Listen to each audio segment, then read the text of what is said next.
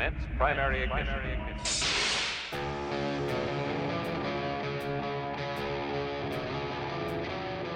This is where the fun begins. What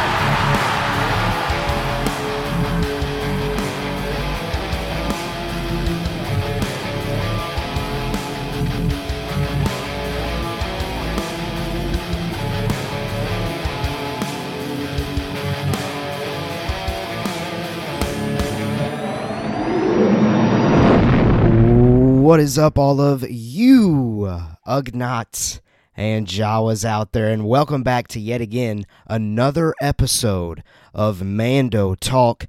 I am your host, as always, Caleb Keller, and I am thrilled to be recording a new podcast episode for you guys discussing and breaking down Andor episode 7 titled announcement. I will definitely share my overall impressions on this episode as we're going throughout the plot and definitely toward the end of this podcast episode. So stick around for that. Of course, as always, we got to do a couple of housekeeping items here off the top. Make sure you subscribe to our YouTube channel if you haven't done so already for additional content. We always record our podcast episodes and release them to our podcast platforms. So if you check us out there, we greatly appreciate it. But if you want more of me or DJ Foster, or anybody that's part of the Mando Talk crew, YouTube is your place. So, again, be sure to subscribe to that. We have officially broken our 300 subscriber number, which is extremely exciting. But now we're on to the next goal. Let's go to 400, even 500, and let's see how deep our Mando Talkian supporters can go. You can help us get there by sharing, spread the news, do all of those things. Just send a link. Send a link to a buddy, to a family member, and say, hey, if you love Star Wars, these are your guys. Also, if you want some more from me, just personally, follow at Mando Talk on Twitter, Facebook, and Instagram. And if you ever need a break from Star Wars and you want some other geek related content, follow me exclusively on TikTok at Casual Geek Clips. I do a bunch of just videos there House of the Dragon, uh, Marvel, DC, just anything and everything that's not necessarily Star Wars related. Because if it's Star Wars related, it probably finds its way on the Mando Talk YouTube channel. But, you know, if you want to continue to hear me voice some opinions and thoughts on non Star Wars things, uh, there's the place. TikTok at Casual Geek Clips. All right, there's all the plugs. Let's get into it. Andor Episode 7 announcement. Let's start breaking this down. And as always, if I miss something, if you're on YouTube, let me know down in the comments. If you're on podcast, hop on over to Twitter and tweet at me at Mando Talk.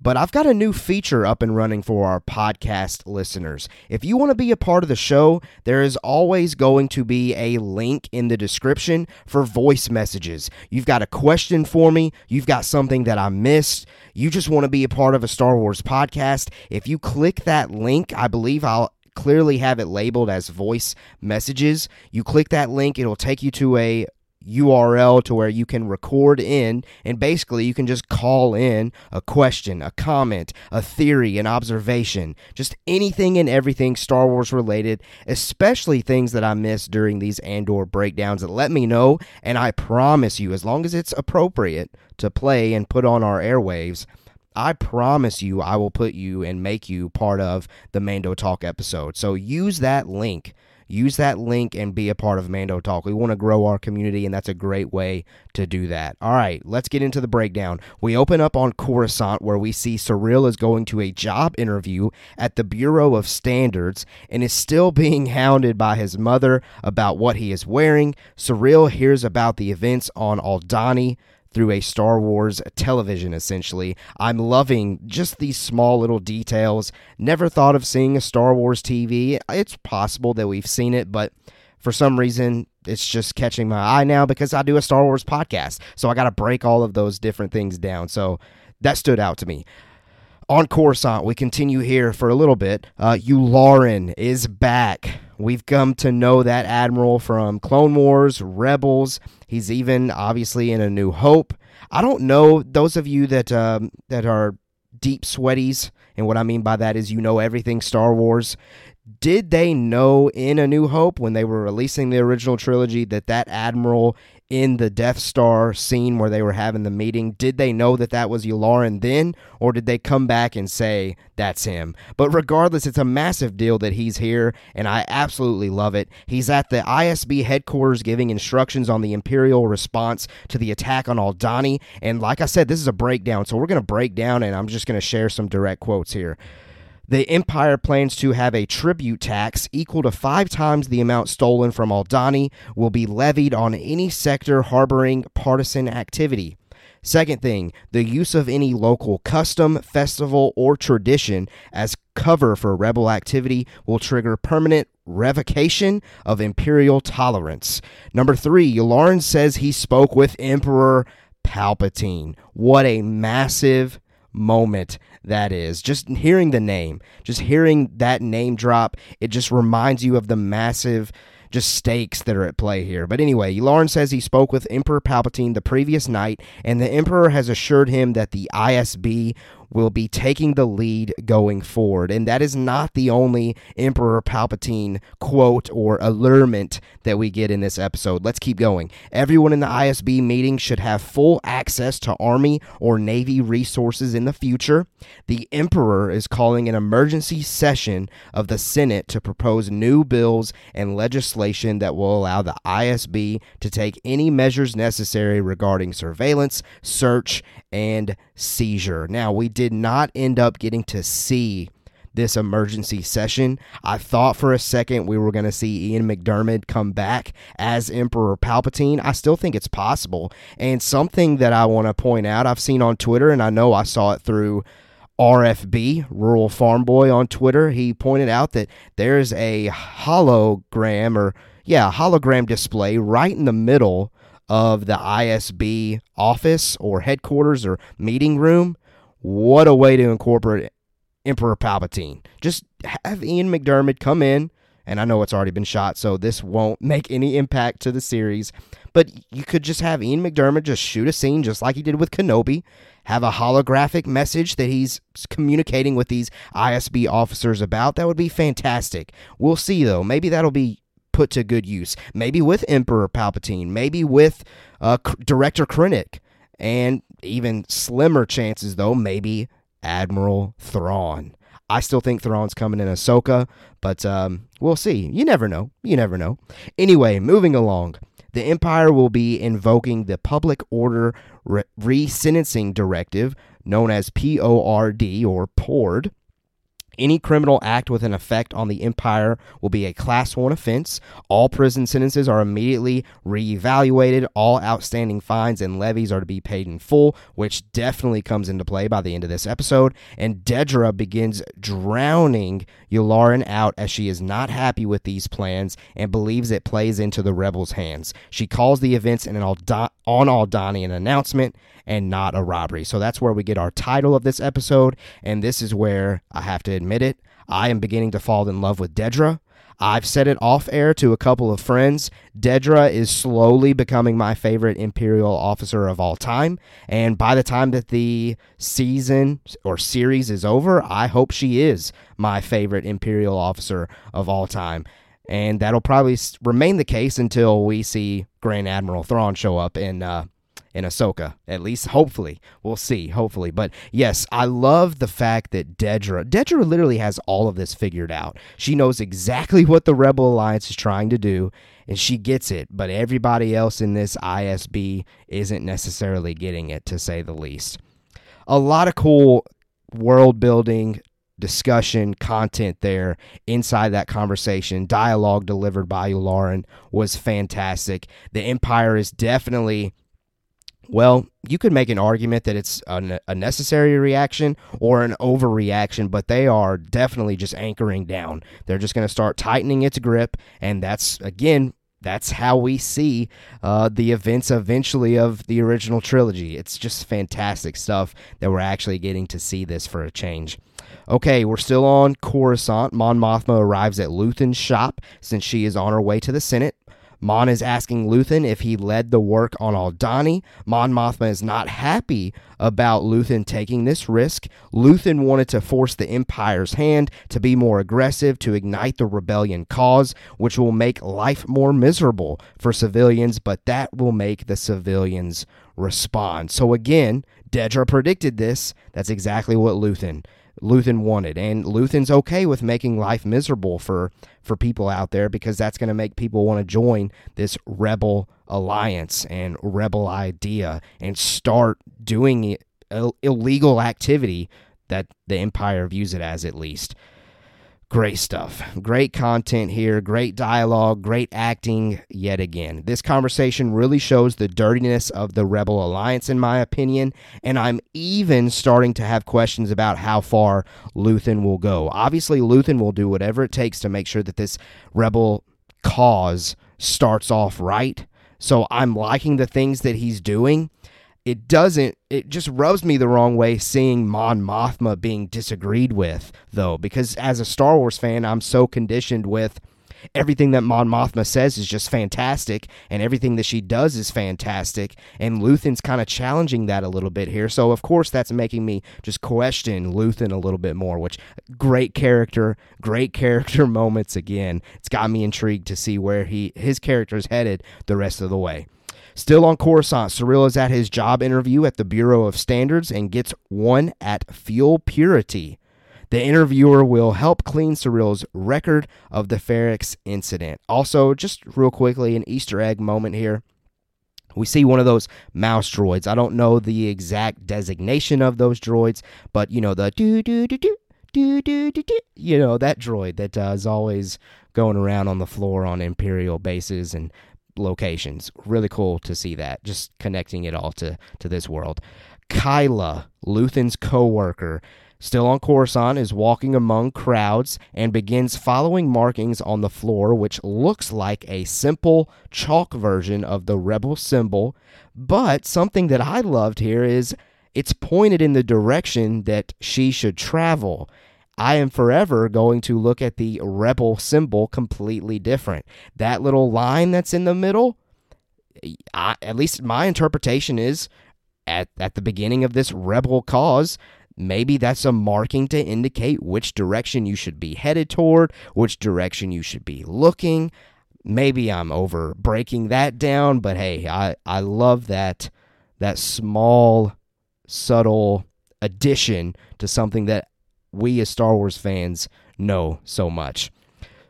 Easter egg moment, not really an Easter egg moment, but a great moment. We get our, at least my current remembering, we get our first Stormtrooper, OG Stormtrooper sighting. I can't think of another time that we've gotten one in this Andor series, but it's definitely possible that we have. Obviously, with the time that we've we've been um, exploring here during the the timeline of the galaxy, if you will. But anyway, that stood out to me. Okay. Dedra requests for attendant Felzonis, who doesn't know how to address Dedra, which I thought was kind of funny, to dig for a multi sector data blend going back two years with a survey pool of Imperial naval based and repair facilities. Dedra wants a record of all missing avionics, com, navigation, and targeting equipment for all star systems. Dedra needs to or needs the report to remain confidential. So Dedra's still trying to piece it all together. Again, I love every single scene with this character. Really starting to love this character heavily. She's she's fantastic. All right, we go to Aldhani for the first time in this episode, and we see that Cinta is still alive. She's hiding out, and an Imperial Star Destroyer arrives. Now, we haven't seen What that means for this location, I'm sure that's still coming throughout the rest of the way. We do get another Aldhani moment, and I'll just real quickly say that. Cinta is riding a very cool scooter, and that was the last that we see of Cinta. That's the last that we see of Aldhani in this episode. So back on Coruscant, Kyla finds Vel, who is hoping to see Luthen. The money has been moved, and Vel says the trawler, I'm assuming that's the transport that they escaped Aldhani on, has been buried. It seems Cinta being left behind was planned. That was a reveal for me, at least. It seems like that's what Luthen had wanted to happen. They needed somebody to stay on Aldhani, I guess, and they just decided to roll with Cinta. She reveals that Clem's name is Cassian Andor and instructs Vel to find him and kill him. Again, making me question Luthen. I understand what Luthen's thinking here. You got to keep the rebel stuff under wraps. You can't let that leak out. And so Cassian is currently a extended branch, if you will, that is out of control regarding Luthen can't control anything that he says or does. So I understand what he's saying, but obviously we don't want that to happen, and we know that's not going to happen at least until Rogue One. Uh, okay, I already covered the Aldhani thing. I skipped ahead just to go ahead and mention that. So that was just Cinta riding a cool scooter. Ferrix. We go back to Ferrix. Cassian returns home to his mother. Troopers are now in Ferrix instead of Pre-Mor security. So again, that overextension of the Empire throughout the galaxy is beginning to happen. Cassian is told Tim turned him in and is now dead. Cassian tells his mother he has enough credits for them to leave to go anywhere, and Cassian tells her they will leave first thing in the morning so she can rest and so he can check on Bix. Great character. Again, conversations and dialogue. This series continues to crush that. And I don't know the actress for Marva, Cassian's adoptive mother, but she's phenomenal. And there's even a later scene in this episode that the delivery is just incredible. Okay, we go back to Coruscant, and this is such an intriguing scene. Such an intriguing scene. Mothma is at a dinner party and has a guest from Chan. Chan I still I still struggle to say this planet. Sh- Chandrila. His name is Tay Kalma or Kolma. Mothma wants to inform Tay about the rebellion, but plays it safe, keeps that under wraps. Leeta requests to be dismissed. Perrin is having conversations with over the top dressed people. I feel like Perrin's just always finding what he views as the cream of the crop and trying to stir the pot and get Mon Mothma to react and, and care, but I also think he's just trying to be flashy. Tay isn't a fan of the Empire and believes Mothma will find his politics a bit strong for her taste, which Tay is not aware of what Mon Mothma's got going on. Mothma reveals she is putting off a front to make people view her a certain way. That way that she's putting off is polite, sometimes indecisive senator who spends her days fighting and failing to protect separatist do gooders and battle Empire overreach essentially an irritation. And then we get a incredible dialogue yet again that I just had to write down quote for quote, word for word here. So let's dive in. Mon Mothma says, it's a lie. The Mon Mothma people think they know. It's a lie. It's a projection. It's a front. I've learned from Palpatine. That line right there gave me chills. I've learned from Palpatine. I show you the stone in my hand. You miss the knife at your throat the Grand Vizier has infiltrated my separatist coalition meetings. My driver is an ISB plant and reports on my secret humanitarian programs. They know they watch me, and I want that because as long as everyone thinks I'm an irritation, there's a good chance they'll miss what I'm really doing. And she asks about raising money. Oh my goodness all of that dialogue is just incredible. The reveal that Mon Mothma is playing this front, everything is nece- seems seemingly everything that she's wanting to do is going the way that she wants it currently, as far as making people believe what she wants them to believe. She's learning from Palpatine. She's she's doing some things that you would consider, I guess, dirty, if you will, as far as you know acting fake in front of people, but actually doing something to the side that's more meaningful and more impactful. I absolutely love this character. I, I love this moment so much. She asks Tay to get access to her family accounts for her and tells him it's for a Chandrilan charitable outreach program. He'll be a chairman and be asked to travel to Coruscant. It will appear to be another irritation of Mothma's. And we leave that scene. Perrin comes in, but who cares about Perrin? We leave that scene and we're back to Ferrix. Cassian makes it to Bix's home, and Bix reveals that everyone is blaming him for what happened on Ferrix and the amount of Imperial activity that is there now. Bix tells him to leave. Cassian asks for information on Luthen and tells Bix to let him know to forget about him. Everyone needs to forget about him. It's still unclear how Luthen knows so much about Cassian because Bix didn't inform him. I'm still dying to know that information. How did Luthen know so much about Cassian and nobody knows any information about Luthen? Well, Luthen's just playing the game right because, again, he's trying to stir the pot and start something here with the Rebel Alliance. Cassian gives her 12,000 credits for everything he owed everyone here on Ferrix. Then we get a Ferrix flashback, and there's actually two of them, but I'm going to go ahead and combine them both here. We see Republic troopers, now turned Imperial, draw guns on Clem. Then we cut and we come back to this flashback and we see that Clem is shown hanging and that a civilian attacks some troopers. I'm assuming that's a younger Cassian, personally. I'm assuming that's a younger Cassian, so obviously Cassian just wrecks these troopers because there's like four or five of them that got guns drawn on him, but he's just got this spear, half staff, half spear kind of thing and somehow he gets out of it. I mean, if it's not Cassian, then I'm assuming that kid gets killed. But if it is Cassian, I would love to see that flashback continue. All right, still on Ferrix. Cassian makes it back to Marva's where she says she is not going with him. And this is the great scene from Marva's actress that I was alluring to earlier. She wants to stay there for the rebellion. The events on Aldhani give Marva the confidence to walk across Rix Road. She had shared earlier that she wasn't able to because it always reminded her of Clem hanging there. Cassian will be worried about Marva the whole time once they separate, and this is where it broke my heart. Marva says that's just love.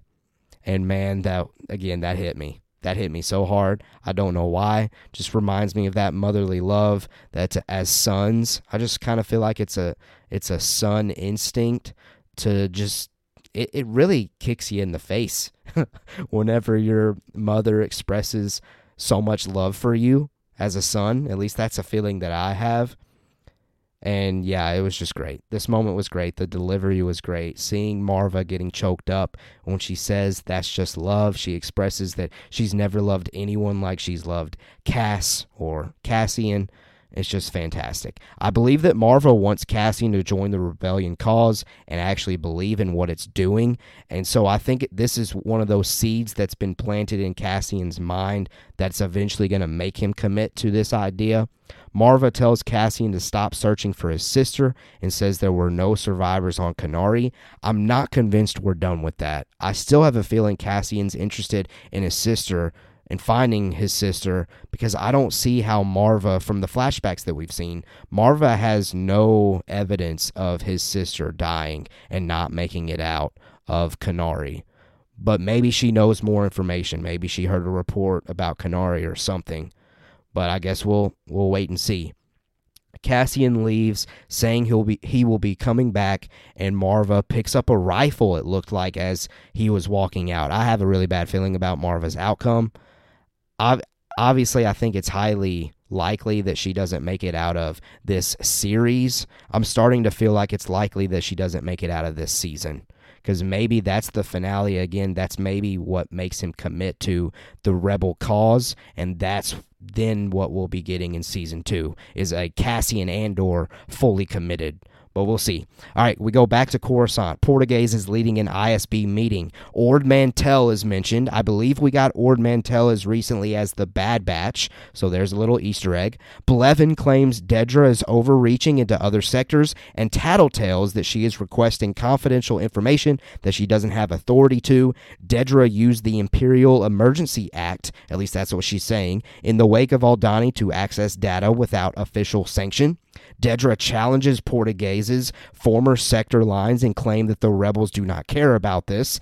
Partagaz asks Dedra for a thesis, and this thesis that Dedra comes up with is there is a focused, organized rebel effort to acquire highly restricted imperial military components Partagaz asks for evidence, and Dedra responds by saying, By accessing undiluted sector crime reports, I can now prove a link between the thefts of our most secret equipment and its distribution to rebel groups across the galaxy.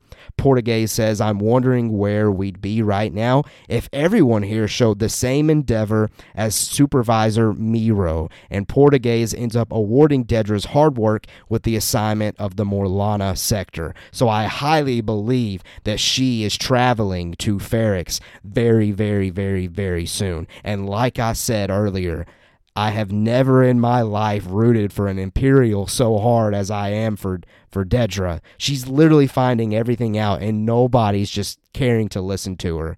And she, well, Partagaz is starting to listen to her. We'll see how that how that plays out.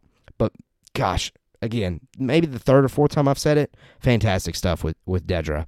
Okay, Partagaz tells Dedra to watch her back. Got me feeling nervous about Dedra for sure. And then we go to a new location and we get a total tone shift here. I don't know how to pronounce this location. It's spelled N I A M O S. It popped up on the screen for us. Niamos. That's that's that's how I'm going to say it at least for the remainder of this podcast episode. Niamos on Niamos. Cassian going as Keef is living with Wendy. Uh, a Wendy. It seems like they've known each other for a while. So I'm believing there's like a little bit of a time jump here. I don't think it was like a little one night stand or anything because he's got a pistol and Nemik's manifesto stashed away in a case. So make sure you didn't miss that. Go back and watch that if you did miss it. He's got Nemik's manifesto in that case. He's obviously keeping up with it. We don't know if he's read it, but it's still with him. I still think that's going to be a plot device. Which, by the way, Cassian's name here, Keef, I can't help but think of, you know, back when I was, I think I was in high school, there was this rapper, Chief Keef. Yeah, that's immediately what I thought of. It was kind of funny. It kind of took me out of it for a second, but it, it, was okay. It was all good. It just made me chuckle. Still on this location, we see a, a shore trooper. A, a shore trooper is spotted chasing criminals, at least what the Empire views as criminals. And again, I love shore trooper armor. I think it's top tier. I wish we could see more. And hopefully, now that, well, I'm skipping ahead, but hopefully now that we know where Cassian is by the end of this episode, we see even more shore troopers. Can't wait for that.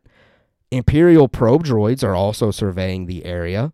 A shore trooper interrogates Cassian as several KX units approach with civilians, just tossing them left and right. In which, by the way, if you didn't know, KX units are the same units as K2SO. So, my question here is Is it possible that one of these, specifically the one that ends up choking Cassian, turns into K2SO? Obviously, it's going to have to be reprogrammed for that to happen, but that's that was my immediate thoughts. I mean, the showrunners know exactly what they were doing when they did that.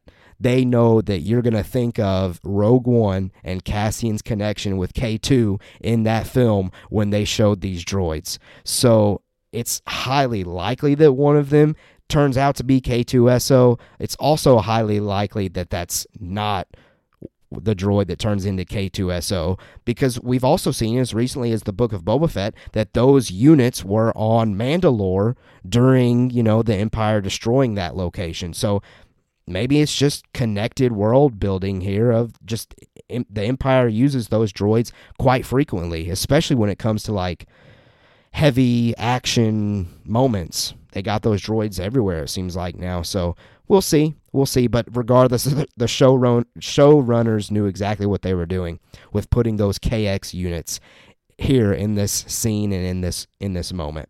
Cassian ends up standing trial as Keef Kurgo, and then when I heard the full name, I thought Keef Kurgo sounds like a ripoff of Greef Karga somehow that we see later in The Mandalorian. That, that was cool. I, it, I'm Mando talk. I had to bring that up. Had to connect this back to the Mandalorian somehow. And Cassian is given a six year sentence, which threw me off. But again, connecting back to earlier in the episode, I'm trying to scroll back in my notes here. Yularen, one of the things that he said, I'm trying to find the direct quote, is the fact that any criminal act with an effect on the empire will be a class 1 offense. I don't think we're there with this, but he also says all prison sentences are immediately reevaluated. And I believe in this moment it says something about how it was like a 6 month sentence or maybe even a 6 week sentence or something like that. But Cassian is given a 6 year sentence. So these ISB ideas that Yularen presents to the ISB officers earlier in the episode have already made their way across the galaxy, again showing the impact that the Empire has. Great stuff here. Great stuff. And then we go back to Coruscant. This is a very weird ending to this episode. I, personally, I'm thinking.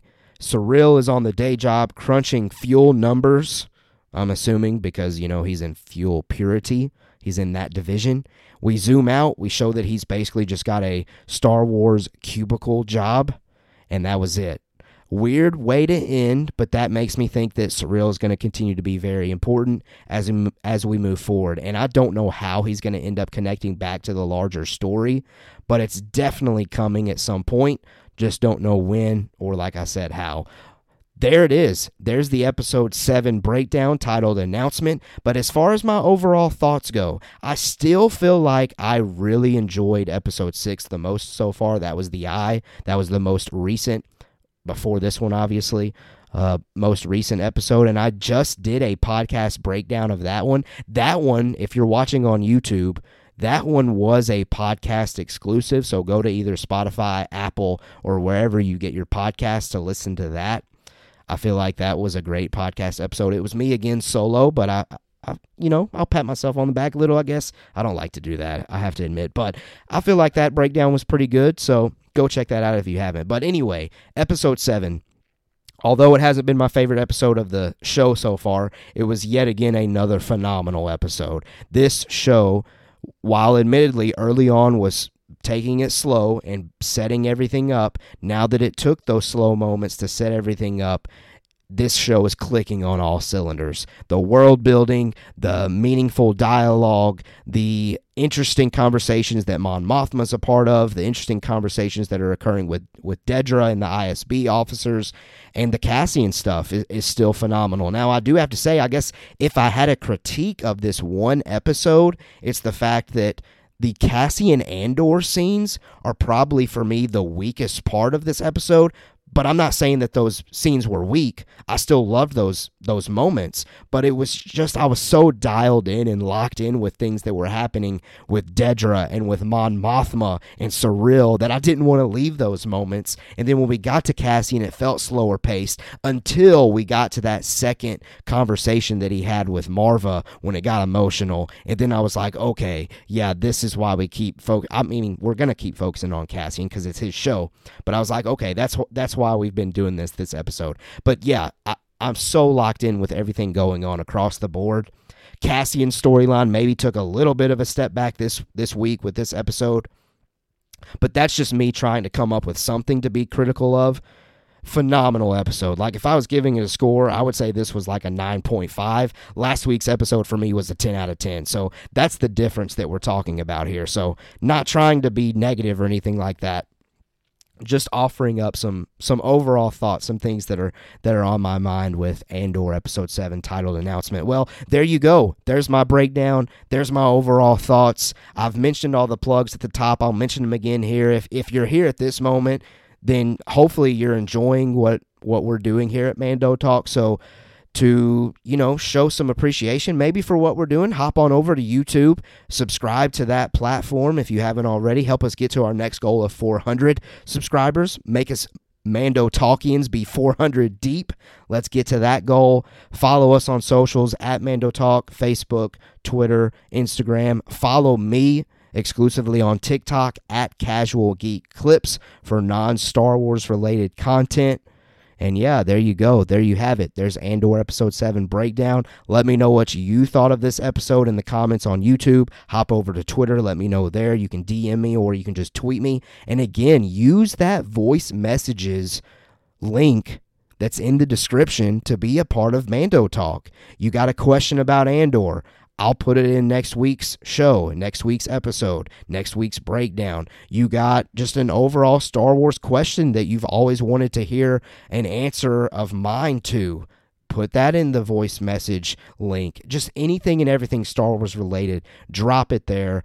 Be a part of Mando Talk and tell a friend to tell a friend to tell a friend about us. All right, time for me to get out of here. I hope you have a great remainder of your week. Head into the weekend strong Watch Andor a thousand more times because this show, admittedly, hasn't been getting viewed as much as it deserves. This is fantastic television. It's time for us Star Wars fans to show Lucasfilm some appreciation and watch the heck out of this thing. So if no one else is going to do it, it's up to us. Watch it five times at the minimum. There's your homework. Every single episode, play it through five times. All right, there you have it. Mando Talks, Episode 7 breakdown. Let me get out of here. As I always say, we have spoken.